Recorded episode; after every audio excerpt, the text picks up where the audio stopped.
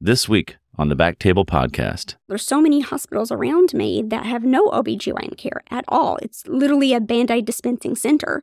It's an ER. That's it. In a 20 bed, basically sniff unit for elderly. And they keep coming in, you know, with obstetrical complaints, and they don't even have ultrasound tech to like scan these patients to even get a heartbeat or anything. So, anyway, point being, what is the reward? The reward is if I was in Lexington, I would just be one of many OBGYNs taking care of patients. And I could be replaced by X, Y, and Z doctor, you know, whoever. It, it doesn't matter, right? Here, I have such a big impact because if it's not me, then who?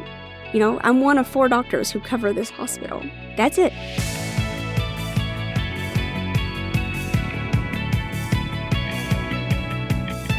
Hello, everyone, and welcome to the Back Table OBGYN podcast, your source for all things obstetrics and gynecology.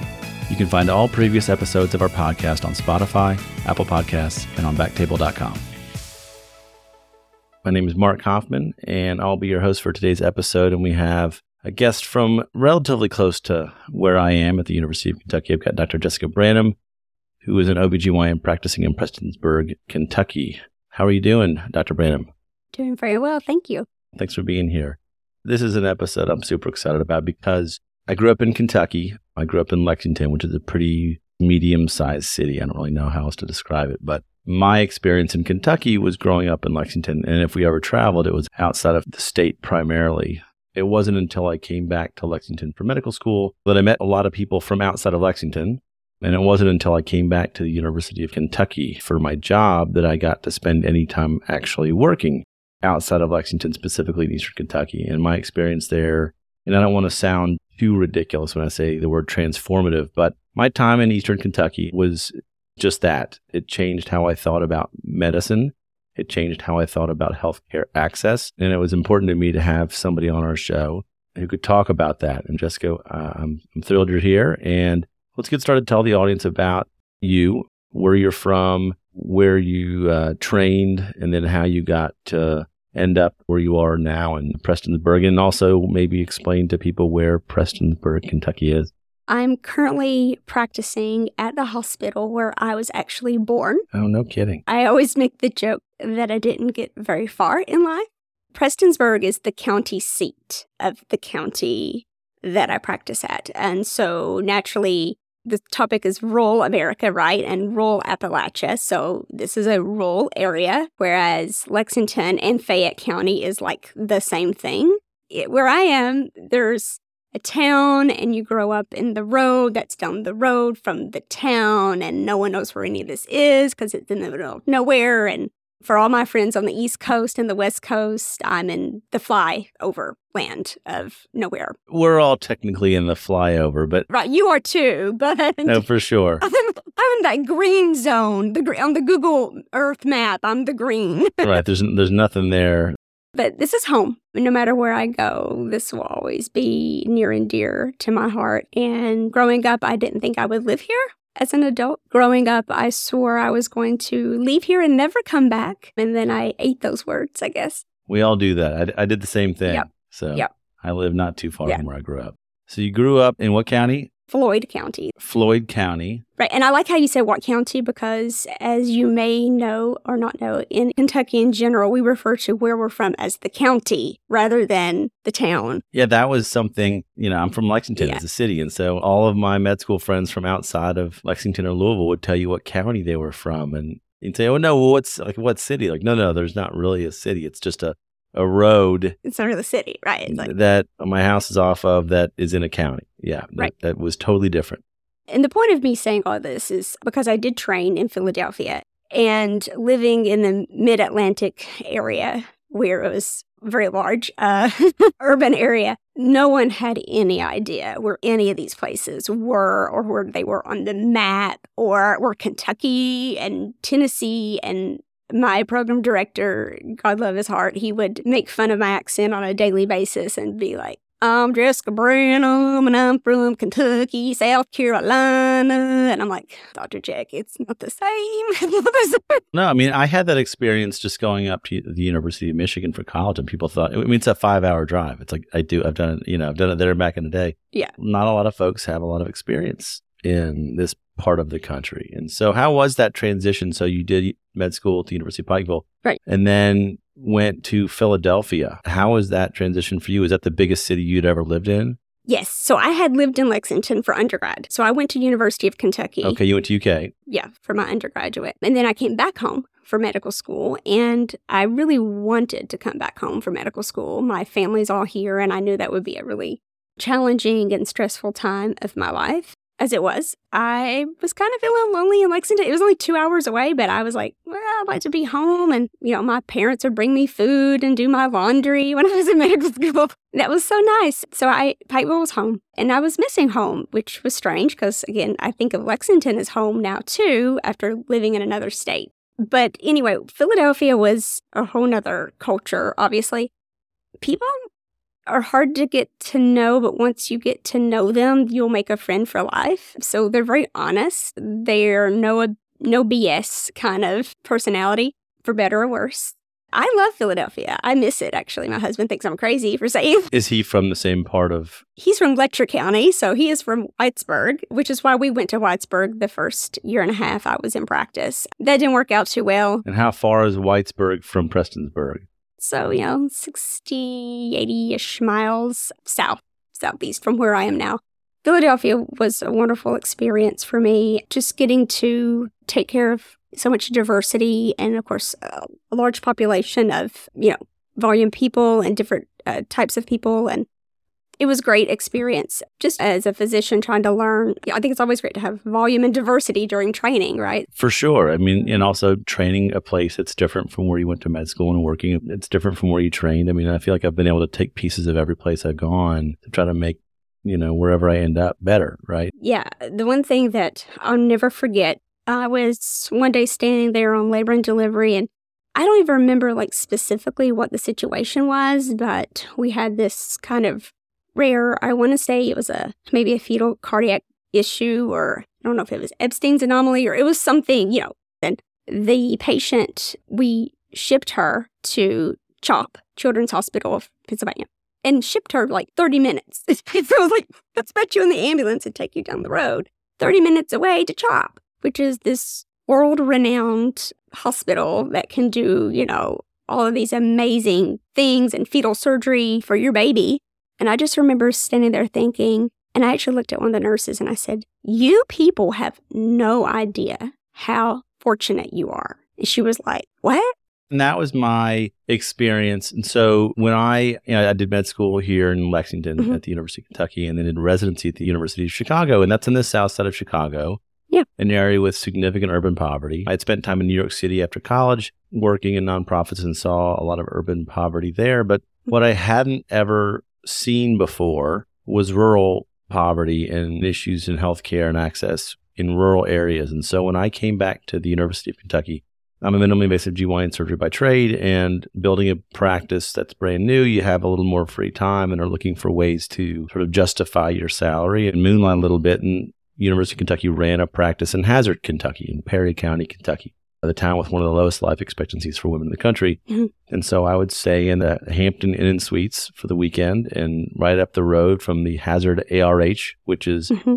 Appalachian Regional Hospital, which is a network that you're currently working in, correct? ARH? Correct. The time that I spent there, both in clinic and in labor delivery when I was still doing obstetrics and doing surgery down there, it was eye opening to say the least. What we were able to do for folks there, we were limited, right? I mean, in some ways, it felt like we were working on the space station because you know, I need this thing. And they're like, they look at you like, what? Well, there's no way I can get that thing for you here where we are. We don't have that. Yeah, just forget it. Well, that's what I made that realization because I so I did medical school, sure. Majority of my clinical rotations, with a few exceptions, you know, I went, I did gyne-onc at ETSU and I did MFM. Like I, you know, I did some out rotations. I went to Columbus and did some OB for like electives. But for my core, I did that here in all the hospitals in Eastern Kentucky. At the time, I thought, you know, am I getting enough? Would I have been better served if I would have went to University of Kentucky or University of Louisville for my medical school. You know, you kind of have like, I'm in a DO school. Am like, am I good enough? You know, I'm doing these rotations. Am I good enough? Residency, I realized actually I got a far better experience because it was just me and the attending one on one. I got to be the one to suture all of the little incisions and the laparoscopic surgeries. And my attending let me put in all the PICC lines. I mean, he just stand there and be like, go for it. Because he knew I was like gun ho about anything I could get my hands on. And it was amazing. Help is not easy to find down there. I mean, I, right. when I would do surgery, there'd be, you know, a med student there yeah. And like that would be the assistance that I had for a case. Mm-hmm. And I think so UK is an MD school. And what I didn't understand about Pikeville Med School, and, some, and I don't know if that's the case with all osteopathic schools, but the rotations are not always at the medical school. Basically, all the rotations are at UK Hospital, at least they were when I was there. Yeah. I was down in Hazard and this kid shows up and he's like, Hey, how are you? I'm so and so. And hey. I was wondering if I could watch this case with you. And I was like, Okay, oh, sure. Who who are you? Who are you? He's like, Oh, I'm the OBGYN third year medical student rotating down here. I was like, Down here? Like, who? Yeah. There's no curriculum down here. There's no, it's not, it, it, I was a third year clerkship director at UK. So it was all so structured. And, mm-hmm. But this student had access to the OBGYNs that were there. He got to basically be part of the care team in a way that I certainly was not at the University of Kentucky. It was very different and it was it was unusual for me, not better or worse. It was just like it's different. It's just totally different. Like you said, then you go somewhere else, like, oh wait, you probably had less autonomy in Philadelphia at times than you did back home. Well, like I did a lot of our rotations, like we did gyne at Temple, and there was, you know, fellows, eh, you know, and they went to Cooper for Urogyne, and there was a Urogyne fellow, and so the Urogyne fellow was like, go around, hold this, and like he was the one getting all the procedures, and I'm standing behind him like holding a retractor or something. Right. And I'm like, what? Like, I usually do this procedure. Like, oh, yeah, he's the fellow. But in the same thing with medical school. So we had, we call PCOM, but the Philadelphia College of Osteopathic Medicine, their students would come over and to rotate with us. We would have University of Pennsylvania medical students that would come over and rotate at my hospital. So I would have a Penn student and I would have a PCOM student. And I, I'll never forget one time I asked a question. You know, it was like my chief year. I was asking a question and I was pimping the students. And there was a girl, a female, and a male, and the female was from UPenn and the male was for PCOM. And I asked the question, and the female student from Penn got the question correctly, and she very smart, very smart, did great. And I was like, yeah, that's it. And I looked at him, I was like, what about you? And he was like, Brr. and then later after she walked off, he was like, you know, she's from Penn. And I went, I reckon the books read the same direction at Penn as they read up there at City Avenue. Like, what are you doing, buddy? like, you got to step it up. You got you got to making us look bad. But I was like, no, like that's not an excuse. What's that got to do with it? You have the ability to access the same information, read the same textbook. But you but you strike me as a very self-motivated person. You know, I have plenty of colleagues who went to osteopathic medical schools and this show is new. We've already had some on the show and yeah. these people that just blow me away with all the things they've done in their lives and the difference seems to me that with osteopathic schools, mm-hmm. the curriculums are not the same, and so you have to be a little self, a little more self motivated at times. You have a lot of folks coming to DO schools that have like, I've had to do it all myself. I'm not impressed by any of this, and they're really, it's incredible. It's a different model, but one that I think we have plenty of colleagues who've done amazing things from both tracks. But I want, I want to spend time really talking about your practice because what I want our listeners to understand is that in America in 2022, there are places where patients don't have access to healthcare in the way that we do, in the way we think about in cities. Patients don't have ready access to specialists. They don't have access sometimes to hospitals that have obstetrics units. When I would go down there and tell folks, hey, you need this procedure, it can't be done here, just come up to Lexington. And they would look at me like I was crazy. And I said, no, no, it's like two hours away. I drove down here this morning. I'm driving back this afternoon. But a patient's husband had taken off work and they only have the one truck. And they both took off work to come to her appointment because she can't see very well to drive. And so for them to get to Lexington was another day off work for both of them and 50 bucks worth of gas each way in their old truck. That's just for the consult plus the pre op plus the surgery. I mean, to get these folks the care they needed was like asking them to move a mountain. And it, and it, was. I mean, it was a huge lift. And just come to Lexington to them was like, you know, many of us think about going to Manhattan. To them, it was just easier just to stay home and deal with it. And it really shaped how I thought about how we care for patients, especially in these environments, because like you said, we read books, we go to school, we take tests, same answers everywhere. But then actually getting these patients to the right place, to the right doctor, and to get them the care they need, the answers that we're looking for are not always on the page. And you got to figure it out. So, your experience in Hazard is very, I think, representative to my day to day my day to day life involves trying to figure out where are the boundaries of my limitations and at what point am I not comfortable and what point I am comfortable with doing things because this patient doesn't have the resources or the socioeconomic resources to get somewhere where they may be better served. You know, you're a minimal invasive surgeon who a specialist. And there are times when I have a patient that will have a huge fibroid or just the other day saw one that was a little bit fluffier than in the panels that I like to operate on with my straight sticks and my not tertiary care center. And I say to her, you know, I could open you up and I could put an incision that's about 10 centimeters across your belly and put you at risk for all these things, wound infection because she's diabetic or what have you. These these are the patients that stand to benefit the most from laparoscopic surgery, right? I mean, it's a huge deal right. for them. And so sometimes these patients have the resources and they say, "Oh yeah, Lexington. I go shopping there all the time. I go." So I have you know I have some patients that do have the the resources and the ability to drive up to Lexington and get that laparoscopic or robotic hysterectomy that I may not feel comfortable doing here. But then I have some patients who use their last five dollars to go a few miles down the road to make it to my clinic that day just to help me stop her from bleeding. And she just wants it out and she doesn't even know where Lexington, she's not sure she can make it that far, or she doesn't have a car to get there, or the money to get there, or she's just terrified at driving in the big city. You know, people are intimidated, you know, we're on these small roads, we're in a rural area, people are comfortable here, they grew up here, and even though the roads have changed over time, they've been here when those changes took place. Lexington seems like a world away from them. It's just completely one way streets and parking garages, and they're like, Yeah. forget it. I'm not. I'm not dealing with that Yeah, because the UK is near downtown, right? Getting to yeah, Good Good Samaritan, where I work, or to Chandler Hospital, is confusing for those of us that live here. Let alone, Right. It's a massive health center, so to think about coming from a small town into that, it's important to think about it from the patient's perspective, right? So patient centered care, we think about that. It means a whole world of difference when we're talking about patients who come from such a different environment than the ones that we're used to.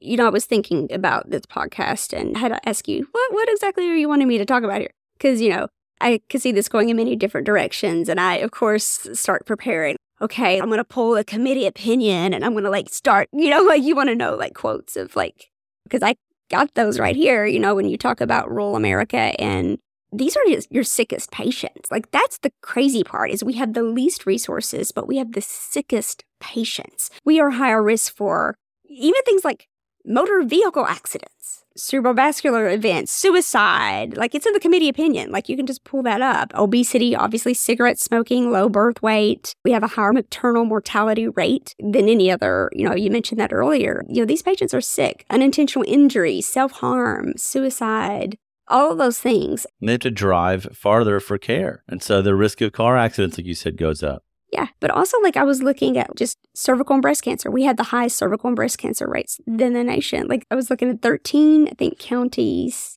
No, it's 13 states. So Appalachia, 54 out of the 120 counties are considered Appalachian. And of course, out of those, Kentucky and West Virginia had the highest invasive cancer rates in all of Appalachia. So we're talking about rule for rule. We're talking about the worst of the worst. To have that combination of the sickest patients Yeah. in some of the least well resourced hospitals, it puts a lot on the providers. I work at our transfer center, so I get phone calls from anywhere from orthopedic surgery to trauma to I'll do this a, a few shifts a month, but I hear every phone call that comes through when I'm there for every service from all over the state.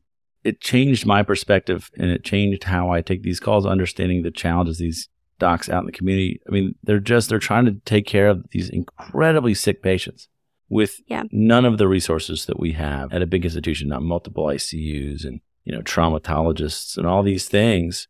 They're out there on their own. Let's start talking about your day to day. How many people in your practice? How many days in clinic, OR, L and D coverage? Like, what is what does your week look like? Because my guess is it's very different than my week.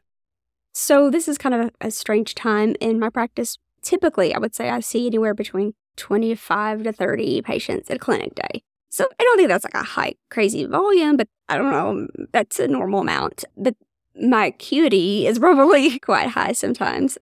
So I have one surgery day a week, and sometimes I'm full and busy. And those other days, I just have a few cases and that's it, and I'm done. I take Mondays off now, which might sound strange, but if I don't, because I am on call at least once, twice a week, eight to 10 call days a month, because I'm one of four OBGYNs that covers labor and delivery, well, all OBGYN, you know, at the hospital. And that just changed recently because I was one in three up until very recently. And then we had a, another one join, yes, our call pool, so which is nice. So one in four. So instead of having 10 call days a month, I've kind of dropped down eight, yay, one week in a month, usually. So when I'm on call, that's probably what's so different for me than you. I don't know if you do call or not, but when I'm on call, I take it from home. So I'm not in house. But some nights, get a few calls a night and it's not bad. And then there's other nights I'm literally there all night or don't get any sleep. Sometimes I'm going in at two or three o'clock in the morning, calling you guys at UK and saying, Hey, I have this 30 weeker with severe preeclampsia and, you know, trying to get them out. The scariest part about my job is when I'm on call, I find it harder and harder to relax because I never know when that phone rings if it's going to be something simple or if it's going to be like a disaster. and when I'm on call, I'm it. I am it. I don't have, like, I have great coworkers, partners, but our time, you know, we don't have a lot of coverage. So when we're on, you're on. And when you're not, you're not obligated to go in or help. And sometimes you're not even in town because it's your weekend off. So sometimes, you know, I mean, you just kind of got to manage it yourself. You know, I was pretty fresh out when I was going down there, and I hadn't done. I don't do OB now, so I'm not doing in-house call. But when I was a fellow, we did a night a month. Mm-hmm. My OB boards list was great. I had like 26 patients. We didn't do a lot of OB in MIGS fellowship and coming out. I did a few calls a month here and there, but going down and working in ARH, you're it. You're it. Yeah, maybe one of the nurse may have been a traveler, been there about a week and a half. Yeah anesthesiologist, the other thing that I think a lot of people take for granted. I don't know how you guys have it. Do you guys have an in-house anesthesia provider? No, no, no, no. No. So this is us also we don't do VBACs, right? Like we don't do VBACs, not because we don't believe in VBACs. I love a good VBAC. When I first came to Highlands, I was doing VBACs. I did like two in one week, and then I got called to the meeting, and they were like, "What are you doing? Why are you VBACing these people?" I'm like, "Well, she came at eight centimeters. It'd be a sin to cut her." And like, "Yeah, well, you know, anesthesia's kind of getting ticked off at you because they don't want to be there waiting for your patient to deliver." Now, these were tips, okay, who had a proven pelvis before. So I will say it wasn't crazy. I wasn't like VBAC and a prime who came in at two centimeters. They came in very active and it went really quick and it went well. But I get it. My partners were like, you're going to start this trend of something that we really can't offer. And I'm like, you're right. Like, I just came from this place of where we offered VBACs. And now I'm here in this place where we can't really offer those because we don't have in house anesthesia. And so we're asking our anesthesia peers to come in and be there all night just to be there waiting. And you and you have to think steps and steps and steps ahead.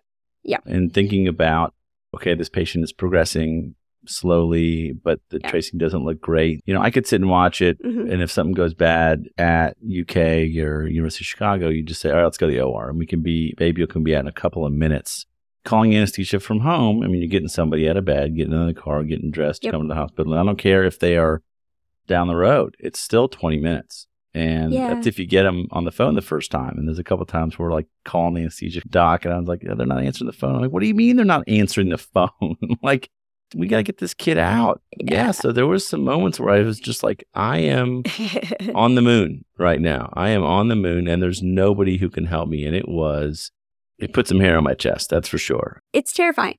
It was terrifying. So I've gotten used to it, but there's times when I've talked to Dr. O'Brien, who's your MFM, and I feel like I have that guy on speed dial. You know, I, will say to him, I'm an idiot for being here. He's like, no, no, you're doing good work. You're doing good work. Like, no, I'm an idiot. You know, uh, if we have a hemorrhage, I have to say, you know, get this, get that, do this, do that. And, you know, we don't have in house IR. So, like, I am either throwing a Bactrian, B-Lynching, giving all the things, or I've got to do a hysterectomy by myself, or call in a general surgeon to come help me. I don't have gynonc to come in and there's magical surgical ways to help me with that.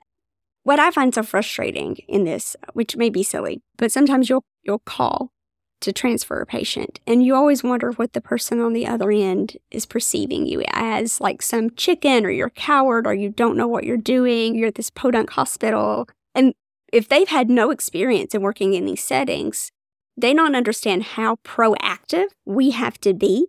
And like you said, we can't just think two or three steps ahead. We have to think like 10, 20 steps ahead of all the things that could happen. And can we handle that? By the way, that thing may not even happen, right? Like most of the time it doesn't, right? Statistically, it's probably not going to happen. But if it does, and she's here, and it's just me, what am I going to do?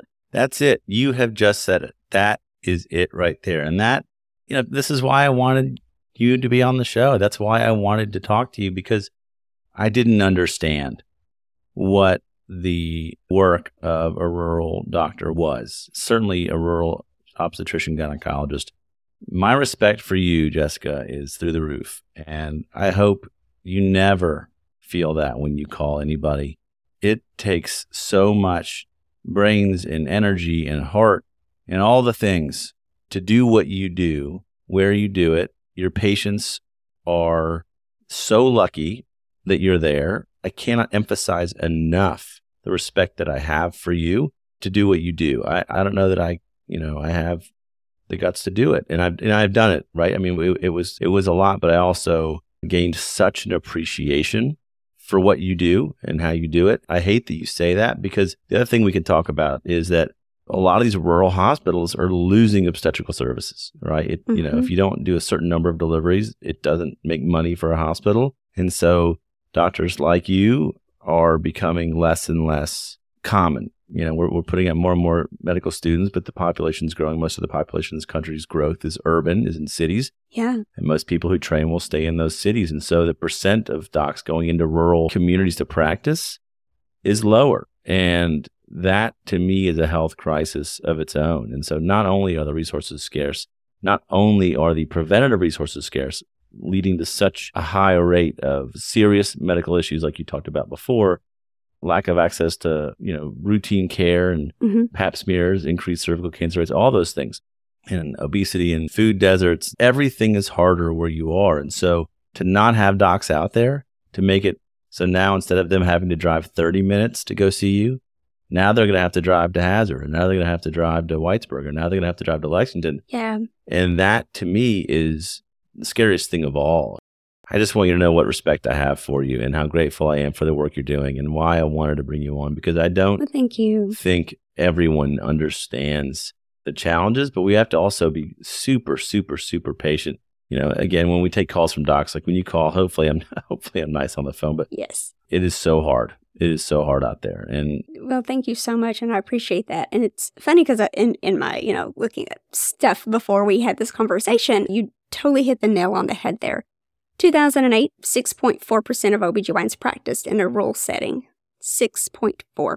In 2010, 49% of the 3,143 U.S. counties lacked an OBGYN. So 49% of U.S. counties lacked an OBGYN. Although more women are entering both family practice and, and OBGYN as a specialty, the majority of them are women entering these fields are staying in urban areas. They're not going to rural areas. They have a lower percentage of entering, in, in, you know, after training. And that, you know, of course, a lot of rural areas have 100% OBGYN care provided by family practitioners, not OBGYN at all. You know, like I said, the numbers are backing it up. It's not, you know, we're not just making this up. It's not in our heads. We're, it's, it's going the wrong direction. Well, the other stat I read about that was that family medicine, there was a family medicine doc who rotated with us in the call pool in, in Hazard. But in 1982, I read this 44% of family medicine docs delivered babies. And that's down to, it was 13 six years ago. The vast majority of family medicine docs are coming out not doing. No, they're not. They're not trained. Obstetrics. And so that was a huge part of the workforce in caring for and managing obstetrics patients in smaller communities. And now, not only are fewer OBGYNs moving into the communities, we don't have the support of family medicine. And so it truly is becoming a care desert in that sense. I mean, that's happening in surgery, it's happening across the board in specialties. But for maternal care, it's, it's, it's hard to have regional centers and people come in in labor. They show up and these babies are coming whether you're yeah. prepared for them or not. You can't stabilize them. Like that's the other scary thing. Just this morning, I don't know if you saw in the news, there was a school bus accident in Magoffin County. Yeah. Which is one of the bordering counties. And Magoffin County, by the way, has zero OBGYNs. I am the OBGYN for basically Magoffin County. Okay. There's no hospital in Magoffin County. We have a couple of federally qualified healthcare clinics, But anyway, the school bus wrecked and they were having to transport some of the children that were involved in that wreck. And I heard that three of them had to be airlifted out. I was having a conversation about this, and the, the other person who wasn't a medical person said, Yeah, they had to fly them out. And oh my gosh, it's so scary. And I looked outside and I was like, Well, thank God the weather was good today. Oh, gosh. Because when I hear get them out, yeah. it's a knee jerk reaction for me. First thing that I do is I look at the sky. What's the weather? What's the weather? I drive to work. This is so crazy. Who does this? I drive to work and I'm like, oh, there's a lot of fog. I hope nothing happens. Like that felt crazy. But I, I noticed this. One of my shifts down there. Yeah. Taking care of a very sick patient, and I was trying to get them up to Lexington. Yeah, can. It was an ice storm. So I was stuck in the ICU with that patient for like 12 hours because the ambulances just weren't running. The ambulances just weren't running. And I'm going, wait, wait, what do you mean? She has to stay here with me? I'm not, I'm not an intensivist. I'm not an ICU doc. That was one of those moments. I mean, again, I've talked to you about a few of them, uh, you know, offline too, but that's one of those moments where you just, Yeah. I'm the best they've got. Whether I'm, you know, whatever happens, better that I'm here than I guess nobody. But it's humbling. yeah, I mean, I think, oh, like look up at the sky. Yeah, on my way to work. I, did, I was like, look at me. What's the weather today? What a response, though. When I get a phone call, that's always my first thought. When when the nurses call me on a patient that is a potential transport, I always look at the sky and think, okay, first thing, what's the weather? Are we going to fly? Are we going to get her in the ambulance? And then sometimes, you know, again, I always think when I call the attendings at UK and and I'm like, I could probably manage this patient here. She's probably fine. But then you think, but if she's not, What if she's not? And that's that. That was my. a- and I can get her out now. I can get her out now. And tomorrow the weather may not be good if she crashes. The saddest part sometimes is like you will deliver them prematurely. Like, you know, I've delivered 27 week twins, you know, can't help it. You know, they're coming. Like, like I can deliver 26, seven week twins. That's not the hard part. That's the easy part. Like, you know, just do the section, get them out. Like, easier actually than 38 week twins because, you know, they're, they're small, they're tiny. Just gently go them out. But the thing mm-hmm. is, is when they come out, right, we don't have a NICU. We don't have a neonatologist. We don't even have a neonatal nurse practitioner. Are you doing resuscitations? No, our nurses are NRP trained and they will do it and they will stabilize these babies. But again, then the babies are gone and the mother is, you know, fresh C section. She can't leave. Like I have to watch her, you know, at least 24 hours before I can let her go. And then she can't see her babies. And then they're just depressed. You know, that's depressing. I'm stuck in this hospital. My children are in a NICU two to three hours away. I can't see them. I can't hold them. I can't check on them. I'm stuck here. It's heartbreaking. So our kids are born premature in Chicago. Yeah. They actually wheeled my wife's bed. We had preemie twins. They wheeled her bed into the NICU. To do like you know kangaroo care. Yep. The day of her C-section. You know, like incredible. We were we were lucky. We were apprentice. My patients don't get to do that.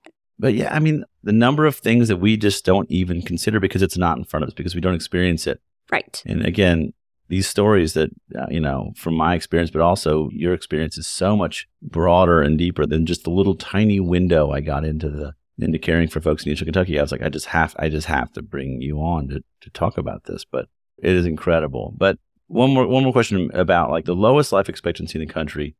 I looked at the numbers recently. I've heard as many as six of the bottom 10 counties. It may be like more like four are in Eastern Kentucky, maybe six if you include West Virginia, but in terms of Appalachian, a lot of that is due to the opiate epidemic, is due to young people dying. And, you know, you drive down there and you see pain clinics everywhere. How much of that is impacting your practice still today? I know we've, we've read a lot about this on the news and there's been more and more awareness of the opiate epidemic, but how big a problem is that right now still in Eastern Kentucky? It's huge. It's huge. I don't know if it's ever going to end. It, it just feels some days like it's not. It's changed, I think, with MAT, you know, doing like sub- Subutex and Suboxone and having clinics that are doing this therapy for the patients. It has helped tremendously. I have seen less hepatitis C. Seems like I've seen less hepatitis Well, thank God it's treatable now, right? I mean, that's the other thing is yeah, right. It's treatable. It's treatable. And also, I think a lot of patients are getting care through, again, MAT therapy. And so that's helping them stay. MAT stands for It's maintenance uh, addiction therapy. I get, I don't, okay. I'm trying to remember. I say MAT, but it's so like Subutex, Suboxone. Do you have your X license or whatever? I don't. There is an OBGYN partner of mine who has her license and plans to start back doing it. I plan to get my license actually. My former, so this is a whole other conversation, but the clinic that I was working at up until this past month would not allow us to do it. They did not want to get involved in that. Interesting. But my new clinic that I'm working at, my new employer, does have already physicians, psychiatrists that do prescribe it. They have a whole setup with therapists and they're very well connected with the treatment, and therefore I would be able to get my license, prescribe it to my expecting mothers, and get them connected to resources for full scope care and therapy. Thanks to University of Kentucky, with our wonderful Blue Angels program, we have telemedicine with the maternal fetal medicine specialist and Dr. Hansen, who is amazing, has also started up a new program where we're going to get these mothers enrolled into like group therapy and she's got this whole other, you know, program where they're But it's incredible work. Yeah. Is it a solution? Well, I mean, it's, it's certainly the right direction and it's already leaps and bounds, I think, better than it used to be. When I first came to Eastern Kentucky, there were days it just felt like every other patient was hepatitis C positive and their drug screens, as we would say, lit up the Christmas tree and, you know, positive for all this stuff. And yes, I still get those patients. I still get the patients dropping in with no prenatal care who, you know, is not actively seeking treatment or help.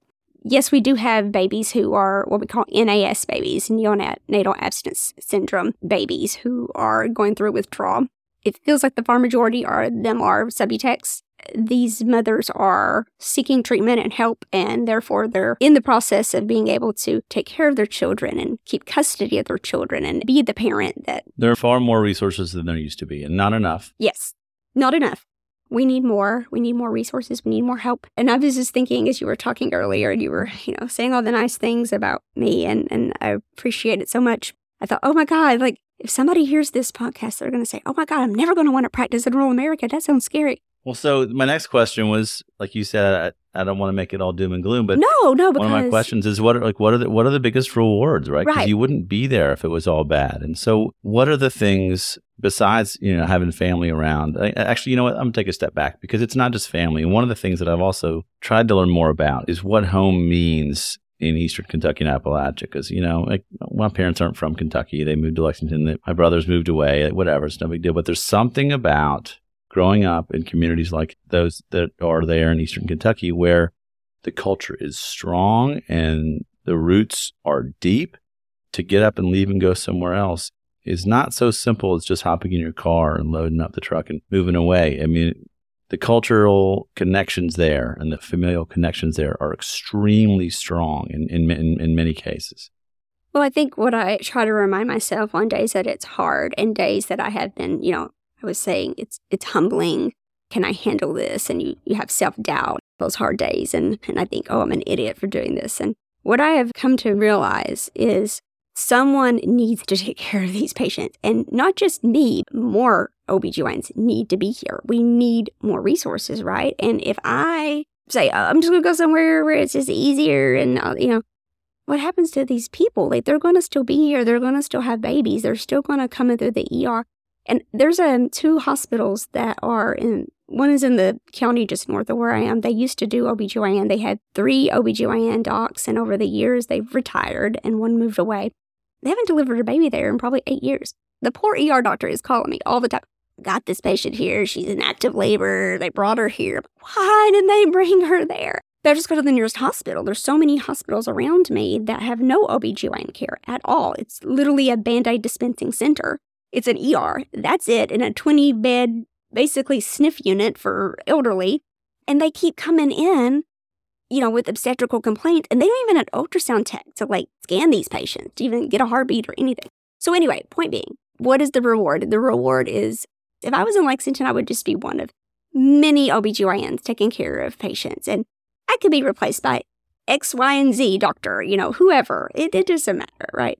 Here, I have such a big impact because if it's not me, then who? You know, I'm one of four doctors who cover this hospital.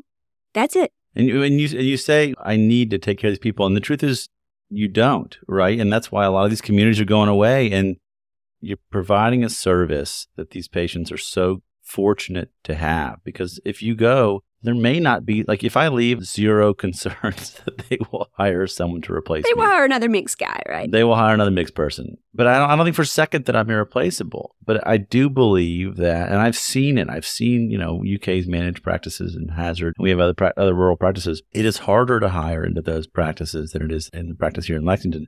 If not you, then the answer may be nobody. right. And that's a scary, scary. That's scary thought. That's terrifying. And I don't like that. And again, and it is personal for me. So again, it is very personal. So it's hard for me to give an answer that's not personal. Like it's hard for me to say because I do feel like these are my people. Like these are my, the, they always make fun of me because like the nurses are like, are you kin to her? Are you kin to her? Did you go to school with? Because everybody I'm either like related to or I went to high school. And for those listening, are you kin to her?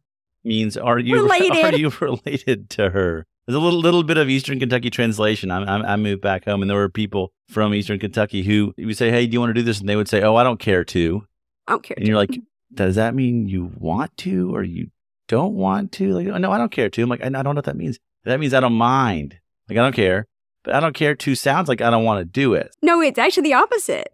They'd like to. I don't They'd care- be fine. Yeah, I don't care to do that. I don't care to. Yeah, it's fine. Yeah, I don't care to. That sounds great. I'm like, wait, what? We also like to put random prepositions on everything. Like whenever I was doing my general surgery rotation intern year, and the general surgeon made so much fun of me because I said, That patient, she kept crying on me and crying on me. He's like, She cried on you. Yeah, on you. Yeah, well, no, on me. Well, that's what you said. Uh, uh. I'm like, A little little bit of a language barrier, no, for sure. in reality, I love, I love home and I love the mountains and I love these people, my people. But I care about it, and will I be here forever and ever? I, I have no plans of leaving. But sometimes you think I can't do this anymore. Hard days are hard down there, is what I'm hearing. And I'm sure you don't. It's not like you have easy days in Lexington. I mean, you got hard days there too. It's just a different kind of hard. I don't have days in Lexington like I had down in Hazard. I'll say that. And Don't tell me that. the next thing to talk about is how to fix the problem. And I, not, not that we're going to come up with an answer today, but you know, we think you mentioned the Blue Angels program, which is an incredible Yep. program that our MFMs here at UK they have telemedicine. We have ultrasonographers going out of the community, and we have our high risk Mhm. OB docs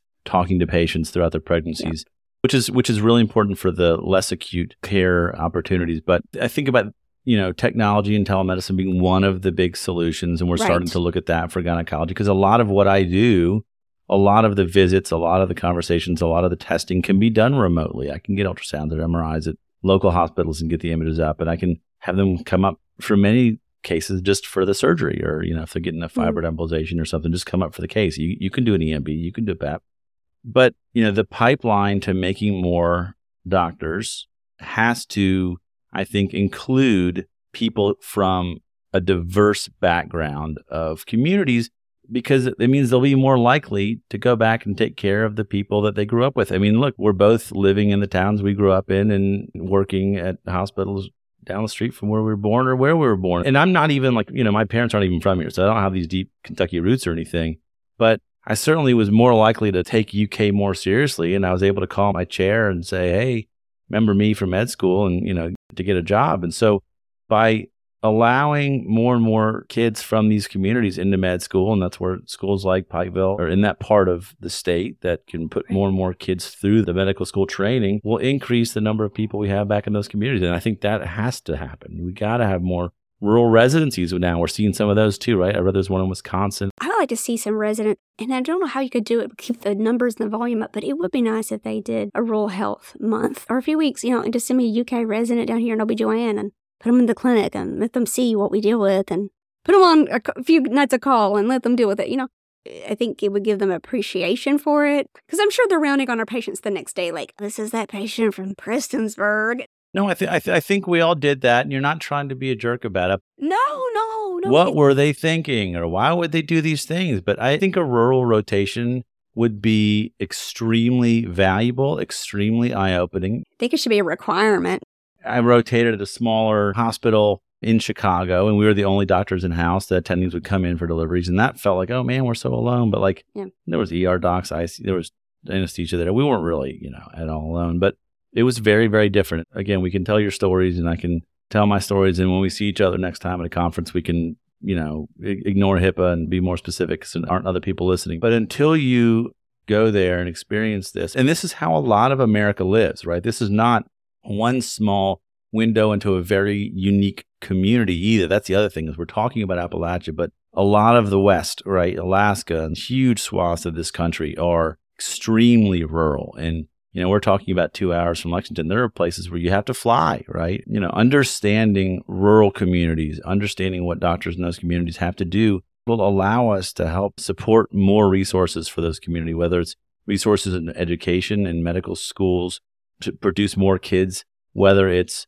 paying docs more to go out there or whatever it is. I mean, obviously it's a really complex problem and I know there's people working on it, but it is something that I really want people to understand a little bit better after hearing this because it's something that truly, I mean, I'm from Kentucky and I had no idea Yeah. that this is how things were, were how medicine was being practiced, how things were going just, you know, an hour or two away from where I live. Yeah. It's so funny. I, I get all these constant like emails and texts and phone calls from all these like different companies. Hey, Dr. Branham, we're looking for some locums work, blah, blah, blah. And they're always trying to hire me to go work some locums job. And every time my response is, uh, no, I, it's the opposite. Can you, can you send someone here? Like, I'm tired. I don't want to work for you. Oh God, I, that's so funny. I'm like, no, Actually, can you no. can you send one of them down here? No, like you can't pay me what it would be worth oh, to me. Oh, that's I, so funny. like I think this is the other scary part, right? Graduate medical education for OBGYN, we have a certain piece of that pie. We're not getting any bigger piece of that pie. The numbers are what they are, and there's a national shortage everywhere, not just rural areas for our profession. It's got to change at the national level, the federal level. I can go to Louisville and get a job like Yeah. today. Like I could go to Yeah. Ashland and get a job today. They are calling me all the time, wanting me to come there and do shifts. In and this is in urban areas. How in the heck am I going to get somebody down here if they can't even get them up there where they have airport down the road and I've got an airport two to three hour drive? It's scary, and I- I don't know the solution, and I don't know if there's any. Feels like if you talk to ACOG about expansion for our, our profession, it's like, nope, can't happen. Sorry, government's not giving us any more. Well, it's a big problem, Yep. but I and I think a big problem takes a big solution. It's not one Right. thing, right? It's a series of things that we've we've touched upon. The areas that have the least resources are the ones that likely need the most resources, and we need to really think about how we direct those resources. And I really give a lot of credit to you mentioned Dr. John O'Brien and Dr. Wendy Hansen, who are our, our MFM, two of our MFMs here at UK, who have really worked incredibly hard to try and serve the communities outside of Lexington, especially in Eastern Kentucky, and think creatively and think strategically in how to care for patients Yeah. outside of that community. And it's it's been very inspirational to see that too, and that relationship and how the bigger health centers work with the smaller hospitals. And we're not in the same hospital network, right? No. You- we could be seen as competitors, but No. putting patients first, putting our physician colleagues first, and working to try to build better relationships, better programs to try and minimize the complications, try to improve the care. And that's part of the you know the fibroid program we've talked about on the show and and and that, that we've talked about, you know, you and I. As much as I, as you can do ahead of time, they could just come up right for the UFE if we had all the information. So how do we minimize Yeah. the travel? How do we make it more of a one-stop shop? Because it's tough out there and it's tougher out there for some of these folks in rural and real rural communities and i just wanted to make sure people had an opportunity to hear from you to hear from someone who's out there doing it who's doing incredibly important work who's doing incredibly difficult work in hopes that more people can hear about this and we can have people try to think about creative solutions or can put some pressure on those national organizations that can have an impact because the problem's not getting better right? We're, we're, we're, we're chatting numbers and, and it looks worse today than it did. It's bleak. Yeah. It's so funny. I was sitting there thinking, oh, we could talk for hours about all the multifaceted. It's a very complex issue and just not OBGYN, but medicine in general, like Medicine. medicine, Right. people, taking care of people. It is. But, you know, I think hearing your story, hearing your experience, hearing, you know, what you do and the challenges that you face, even just a tiny window into what you do, I think is something that many of us never get a chance to experience. But I think we can all agree what you do is essential, essential healthcare for this community, for this country, for your patients. I just, I'm very grateful for all that you do. I'm very grateful that you were able to join us today on Back Table OBGYN. And you were one of the first people I thought of when you know, the show doesn't even come out till later this week. But uh, you know, you were one of the first people I thought of that I thought, you know Aw. what, I think this is an important story to tell. And so Thank you. I know you're busy, as we talked about. I know your time's very valuable, but I'm very grateful that you were able to come on. And I wish you all the best. And I look forward to seeing you again at a meeting sometime soon, or next time you're in Lexington, give me a call and we can hang out. Will do. Awesome. Well, thanks so much, Dr. Jessica Branham. I hope to have you back at some time soon. Anytime.